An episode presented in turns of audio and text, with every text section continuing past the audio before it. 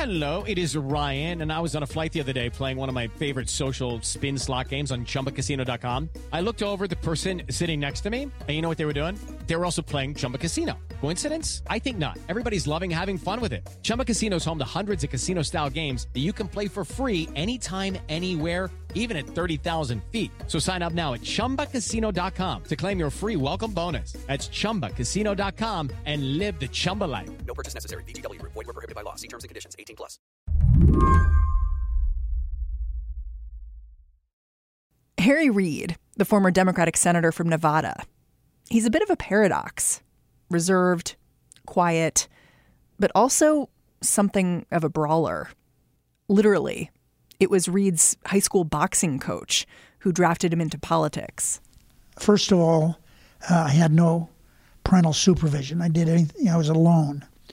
And I probably did some things that if you had had parental supervision, they would say, well, would, why would you get involved in that? That's gonna, you're going to get hurt. But I never had that.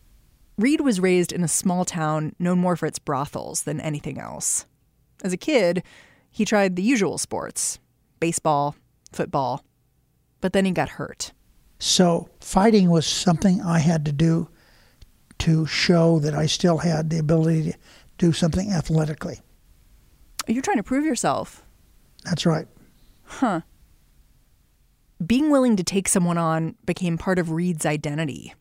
His autobiography is called The Good Fight. He's in the Nevada Boxing Hall of Fame.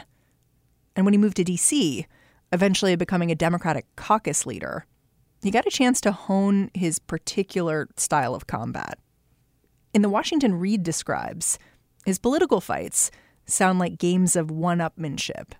Like there was this time he was considering changing a Senate rule. Dick Durbin, who was the whip, uh, came to me and he said, They're mocking you. I said, What are you talking about? He said, John Cornyn's out there, he gave a speech saying that you're a big bluff that you talk about changing the Senate rules. He says you can't do it because you don't have the votes to do it. Well, what he didn't know is I didn't have the votes, but it only took me about 15 minutes to get the votes. And so I called their bluff and I won, they lost. I've always felt that uh, you shouldn't look for fights, but you shouldn't avoid them. And uh, that's been my philosophy. If somebody challenges you, then you have to be able to respond accordingly. Today on the show, the Democrats are about to head smack into a fight over impeachment. But the guy who made fighting into his personal brand, he's retired, watching it all from Nevada. But he's still keeping track of who's saying what, who's voting which way. And he's got some thoughts on what happens now. I'm Mary Harris. You're listening to What Next? Stick with us.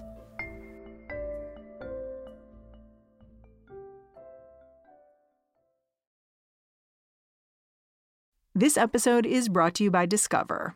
When it comes to your finances, Discover wants you to know they are the credit card that is always there for you. With 24 7 US based live customer service, everyone has the option to talk to a real person anytime, day or night. Yep, that means no more waiting for quote normal business hours just to get a hold of someone. We are talking real service from real people whenever you need it. Get the customer service you deserve with Discover. Limitations apply. See terms at discover.com/slash credit card. There's this one story that to me sums up how hard Harry Reid is willing to fight to keep his political power. It's from back in 2012. Barack Obama was running for a second term. Reid, as the Senate Majority Leader, he was the midwife for much of the president's political agenda. There were just a few months left in the race. And that's when Reid took to the floor of the Senate and made this speech about the president's Republican opponent, Mitt Romney. The word's out that he hasn't paid any taxes for 10 years. Let him prove that he has paid taxes because he hasn't. I was told by someone that had been in business with Mitt that he didn't pay his fair share of taxes, not that he didn't pay taxes. As it went on in the presidential debate, it got skewed and said he didn't pay any taxes. I never said he didn't pay any taxes. I said he didn't pay a fair amount of taxes. Again, this is what Senator Reid said back then. The word's out that he hasn't paid any taxes for 10 years. The thing is, Romney had paid taxes, millions of dollars. The truth is that my speaking out against him in that regard uh, did a couple things. It showed that he was a very wealthy man.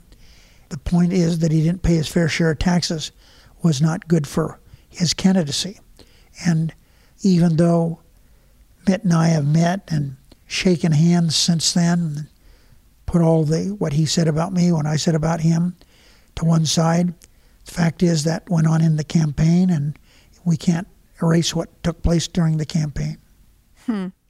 I wonder if you feel like it was a fight worth having when you look back.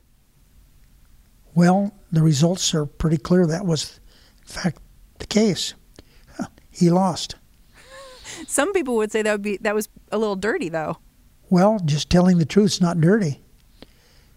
American people are entitled to know, even though you could never tell by Donald Trump, to know what people did with their taxes. And uh, that's what that was all about. If you are sick of Washington, a story like this, it might make you roll your eyes. Think, that is so typical. I wanted to know if Reid would advocate for fighting dirty now. You were in Washington for nearly 35 years, represented Nevada first in the House and, and then in the Senate. I wonder if you feel like looking at the impeachment process now, you've you've seen so much. Does it feel familiar to you like you've been here before because you were there for the Clinton impeachment? Here's the difference. The Republicans and Senator McConnell have done a lot of damage to an institution that I love. That's the Senate. It's just a mere shadow of its former self. So, part of why I wanted to talk to you was that you, of course, worked with Mitch McConnell for so many years. And I went back and I looked at your farewell speech from the floor, and you two really spoke warmly of each other. It's clear that Harry and I have two very different worldviews, two different ways of doing things, and two different sets of legislative priorities. But through the years, we've come to understand some things about one another. And we've endeavored to keep our disagreements professional rather than personal. And you opened your remarks after he had spoken by saying, You can write whatever you want. We're friends. He was there for me when I had a hard time. McConnell and Reid don't need to be uh, hugging out here every day. That isn't what we do. We're advocates for our cause. I do the very best I can. He does the best he can. And he, I want everyone to know here, Mitch McConnell is my friend. But of course, we just talked about how he has really reshaped the Senate. And I wonder what you think now when you see him on TV? Well, I still, I still maintain a contact with Mitch McConnell.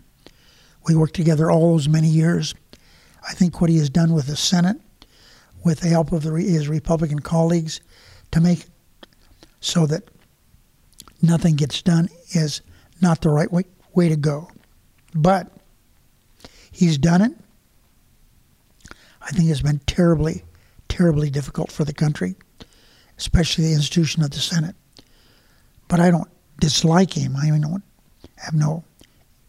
I have a right to speak out saying how wrong he's been, but that doesn't mean um, I can't maintain a relationship with him. That that seems like it would take a skill, though, to believe so strongly that what someone is doing is wrong, but maintain a friendship with them. Well, I don't think that's very difficult at all. In our personal relationships, whether it's with a wife, a brother, a sister, a neighbor, all, all of us develop problems with the individuals I've outlined. But that doesn't mean you don't like them. You may be upset at them, but that doesn't mean you uh, walk away from that relationship. Hmm.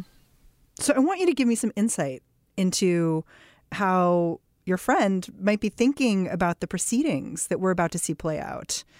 Knowing what you do about Senator McConnell, I wonder if you think the impeachment trial in the Senate stands a chance of being fair. Well, I think the Constitution provides an outline that it has to be fair.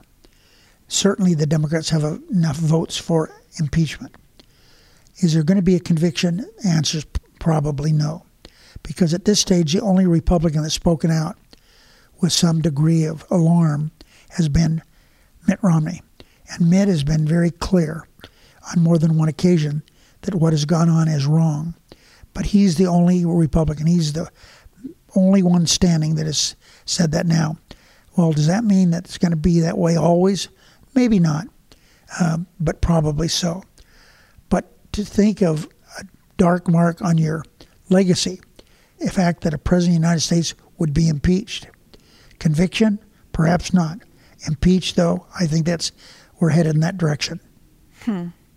I mean, you say that the Constitution protects this process, but I was looking at I was reading one writer who was talking about the rules around impeachment, and it seems to me like there there are a lot of theatrical stage directions, but not a lot of rules about you know what counts as evidence and who can testify.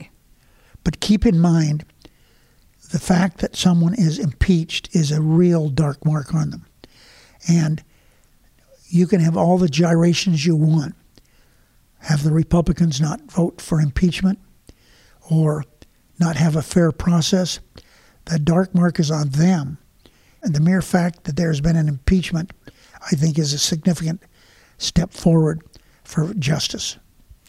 I just wonder for it to be a dark mark, you have to have a sense of shame.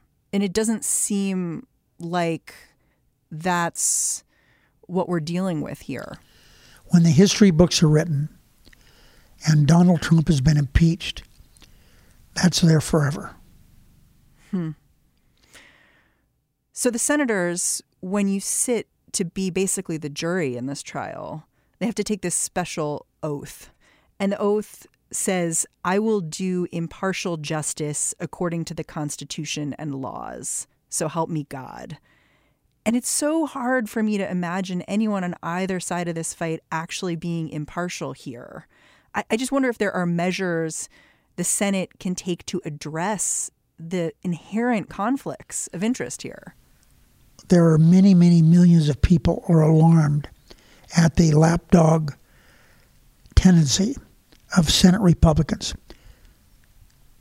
It doesn't matter what Trump does. It doesn't matter how embarrassing he's been, how foolish he's been, how disoriented he is. They go along with whatever he does, except for Mitt Romney. Uh, so I think we're stuck with that. I think that they're afraid of him and afraid it'll affect them in their base. They'll get a primary uh, uh, against them. Uh, that's a fact of life, and we have to accept that. Hmm. Not agree with it, but accept it, because that's the fact. I mean, Chuck Schumer was your deputy when you were in the Senate, and it assumably he's going to be the person who negotiates with Mitch McConnell over the rules going forward. During Clinton's impeachment, people came together and made rules for the trial before it started. What advice would you give him in this moment? Well, Senator Schumer doesn't need advice. He's got plenty of that without me. But Chuck is very, very familiar with the Senate rules. He was in the Senate when we had the impeachment previously.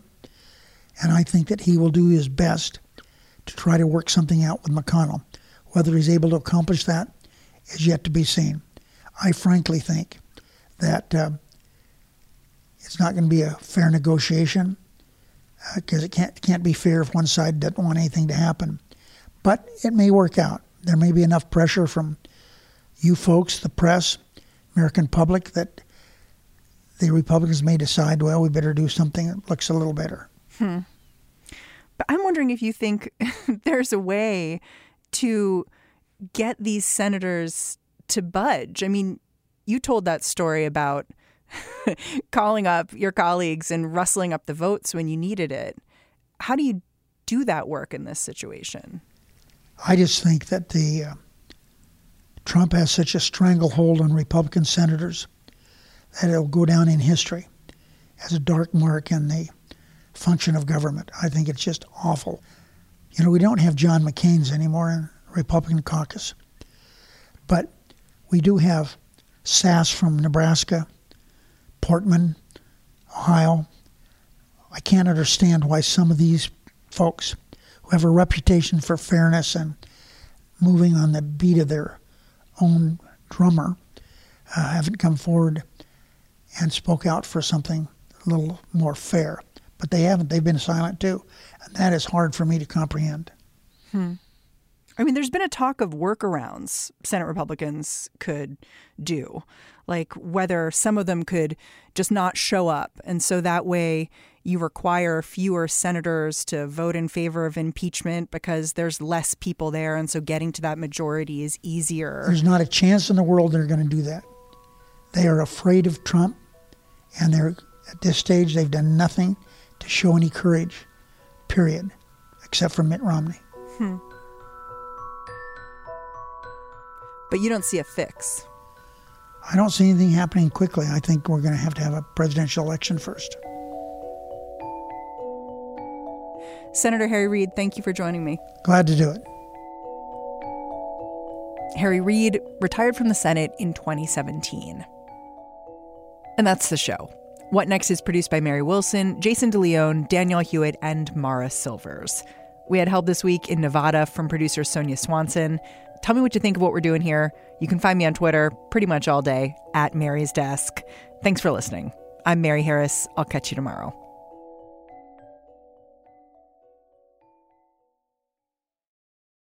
With the Lucky Land slots, you can get lucky just about anywhere. This is your captain speaking. Uh, we've got clear runway and the weather's fine, but we're just going to circle up here a while and uh, get lucky. No, no, nothing like that. It's just these cash prizes add up quick. So I suggest you sit back, keep your tray table upright, and start getting lucky. Play for free at LuckyLandSlots.com. Are you feeling lucky? No purchase necessary. Void where prohibited by law. 18 plus terms and conditions apply. See website for details.